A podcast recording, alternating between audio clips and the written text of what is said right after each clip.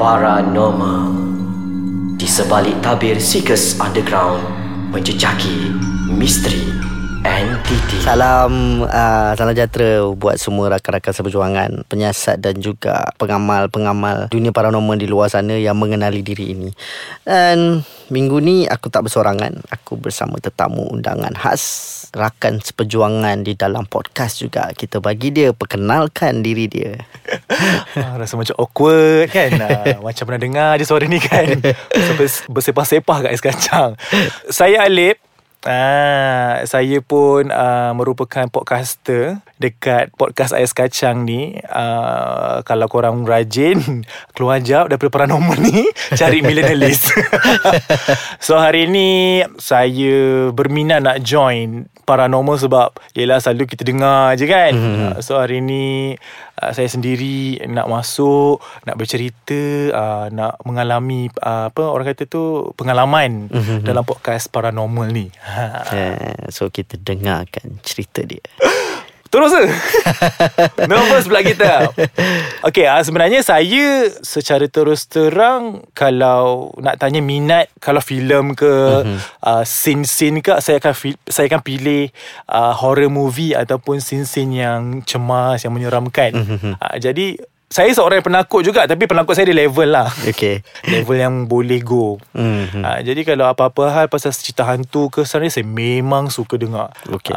Jadi saya nak berkongsi dekat paranormal ni untuk episod yang keberapa saya tak ingat dah. Itulah, dah banyak sangat dah. Banyak sangat dah ni.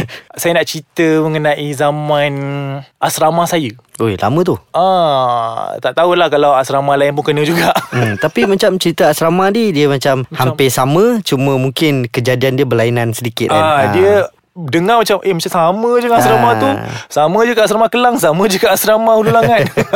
Tapi yang saya nak cerita ni pengalaman asrama saya di kawasan di Lembah Klang ni lah. Yang saya tak nak mention. Kejadian ni berlaku pada jam 3 pagi kot ke 2 pagi, saya tak ingat, dah lama dah. Saya seorang yang kerap, macam bukan kerap, kalau dah tidur tu tengah malam tu saya bangkit untuk membuang hajat lah. Tapi selalunya buang hajat kecil kot. Jadi saya takkan pergi seorang-seorang. Kalau rumah sendiri saya beranilah. Kalau kat kampung ke, kalau dekat rumah orang ke, ataupun dekat asrama, memang saya minta teman. Lagi-lagi asrama, what can you expect? Asrama bukan asrama bukan macam hotel tau. Betul lah. Tapi dia macam, sorry menyampuk sikit, bila dengar nama asrama ni je, dia mesti macam semua orang terus terbayang benda-benda urban legend ataupun cerita-cerita seram. Dia bukan macam benda-benda indah. Tak ada. Dia macam kalau kita sebut hotel pun, sekarang pun hotel tengok tempat. Hotel kat sini, terus macam asrama memang totally. Betul. Memang nampak usang, nampak jauh, nampak macam penjara. Walaupun asrama tu cantik kan, tak kisahlah kau MRSM ke, kau apa ke, tak sebenarnya. Jadi kejadian ni berlaku pada jam 2 pagi ketika saya tak ingat lah bang. Jadi saya kejutkan kawan saya pukul 2-3 pagi tu. Saya cakap saya nak pergi toilet. Satu hal pasal kawan saya ni, dia kalau saya kejut, susah nak bangun. Tapi kalau dia bangun tu dia mamai. Tapi dia bangun. Jadi dia macam still lena lagi sebenarnya. Jadi saya kejut, dia pun ikut saya.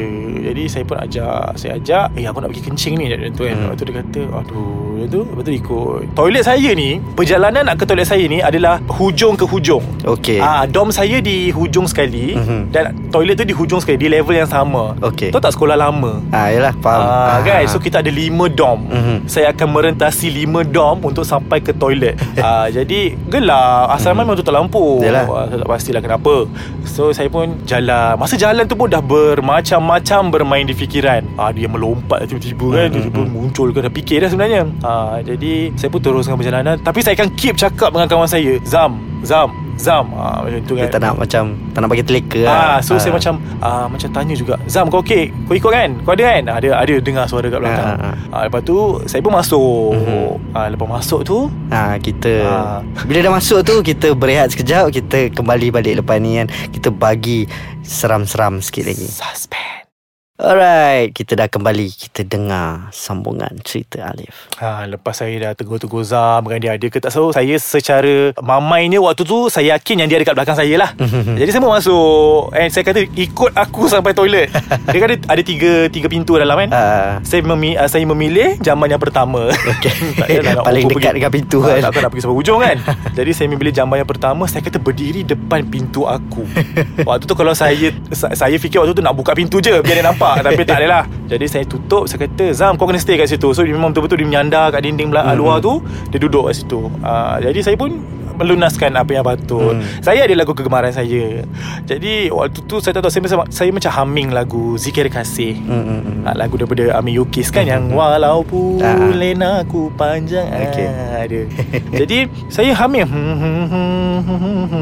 Dalam saya humming tu, saya membuang tu, saya masih lagi takut. Okay. Dalam masa yang sama saya berani sikit sebab saya yakin yang member tu dekat luar. Ni sama gigi saya cakap saya yakin yang Zam dekat luar. Okey. Saya pun tegur Zam. Lepas tu kata ya ada macam tu dia menyahut. Jadi pun macam okey. Buang. Jadi misal nak buang tu kan macam nak kena buka tu lah, nak kena buka ni lah, nak kena jaga supaya tak kotor dan sebagainya. Jadi saya tegur lagi Zam, betul senyap. Okey. Tapi humming tu tetap ada lah. Lepas tu Zam senyap. Senyap dia macam ni. Okay. Zam Completely silent. Macam alamak, waktu tu dah fikir macam dia dah belah ke kan. Jadi saya pun macam Zam, ya, okay, alhamdulillah. Tapi mesti tone dia lain sikit kan. Saya tak tahulah time tu. Saya tak fikir pun. Saya just fikir oh ada suara, adalah dia. Okay. Tiba-tiba waktu saya tegur Zam tu, saya terdengar bunyi yang stretchable lah, macam Okay. Saya pun macam aku tak bawa plastik, aku tak bawa apa tau. Zam dia macam tu dah. Okay. Saya pun macam asal dia pula kan. Lepas tu saya pun macam Zam, saya slow. Lepas tu benda yang stretchable tu makin kuat. Okay. Tiba-tiba ada suara yang menyanyi. Nyanyian dia lagu Zikir Kasih tu, tapi dia ubah lirik dia. Dia nyanyi sambil stretch tu, kata walaupun leherku panjang. Okay. Saya literally waktu tu apa ni saya ingatkan sama mainkan saya. Saya tengok lantai basah. Jadi kita akan nampak bayangan atas tau. Saya ada satu habit. Saya suka kalau pergi tandas saya tengok lantai. Okay. Sebab saya tak akan pandang sendirilah kat atas ceiling tu. Saya akan pandang pada lantai. Jadi saya nampak ada kepala yang panjang menerpa masuk ke dalam jamban saya. Saya macam pandang, terus saya buka pintu tak ada. And saya buka tu tak ada siapa, Zam tak ada. And saya lari lintang pukang, saya nampak Zam dah tidur dah dekat katil dia. So maknanya adakah masa mula-mula Alif kejut dia tu, adakah dia yang follow ataupun bukan? Macam mana yang saya cakap tadi, Zam ni susah nak kejut. And dia ada mamai-mamai sikit kalau dia bangun. Saya yakin sebenarnya dia dah bangun, dah ikut saya. Saya rasa dia ikut saya separuh jalan je. Maybe separuh sebelum sampai toilet, ataupun memang dekat toilet tu dia tunggu. Jadi dah ngantuk sangat, dia bawa diri. Kan ada certain orang macam tu, dia macam lantak langkah mampus langkah kan. Yang penting aku nak tidur. So saya yakin antara dua lah, sama ada dia separuh jalan ataupun bila dia dah masuk toilet and dia patah balik. So dekat situ saya terus macam kenapa benda dia terjadi. Dan time tu saya terus demam 3 hari. Tapi saya tak pasti benda tu memang betul-betul terjadi ke ataupun sekadar hayalan saya semasa dalam tandas. So saya tak tahu saya kena kacau ke apalah. Tapi memang saya dengar. Sampai sekarang saya benci dengan lagu tu. Tapi tu lah, macam sebelum-sebelum ni pun kita pernah berborak pasal orang kata apa, insiden-insiden atau urban legend yang terjadi Di merata asrama lah. Betul. Bukan dalam Malaysia je, dekat luar sama pun ada je urban legend ni. Kalau tengok macam filem Thailand yang The Dome apa semua kan. So semua tu terbawa-bawa kepada semua orang. Even pasal kita orang pernah lah buat orang kata apa macam beberapa study case di beberapa asrama di sekitar Lembah Klang ni kan.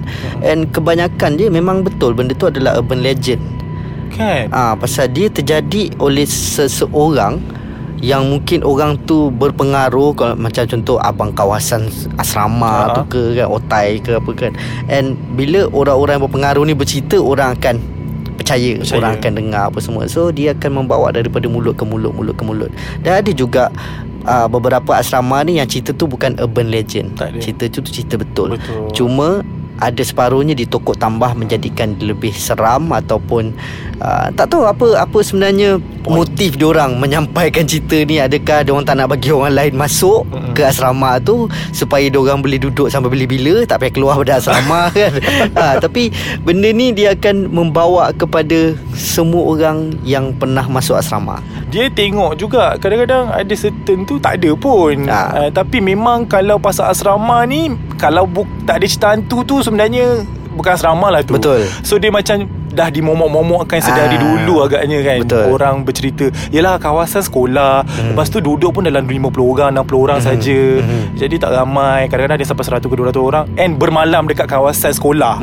So jadi sekolah dah lah usang lama, lepas tu duduk pula kawasan-kawasan pencil macam tu. So dia macam kenalah kot, biarlah aku create cerita hantu ni ke, ataupun memang terjadi dia menyampai macam abang cakap tadi. Ada yang tukuk tambah, jadi sedap tambah apa semua, pasal mungkin dia terlupa beberapa scene and dia macam boleh kita top up ni sikit, top up ni sikit kan. Top up jadi pula.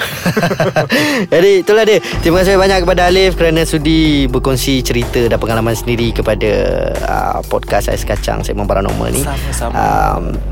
Kita sebenarnya jemputlah lagi. Itulah kita nak kita kalau boleh kita nak tahan dia lagi, tapi episod ni pendek kan.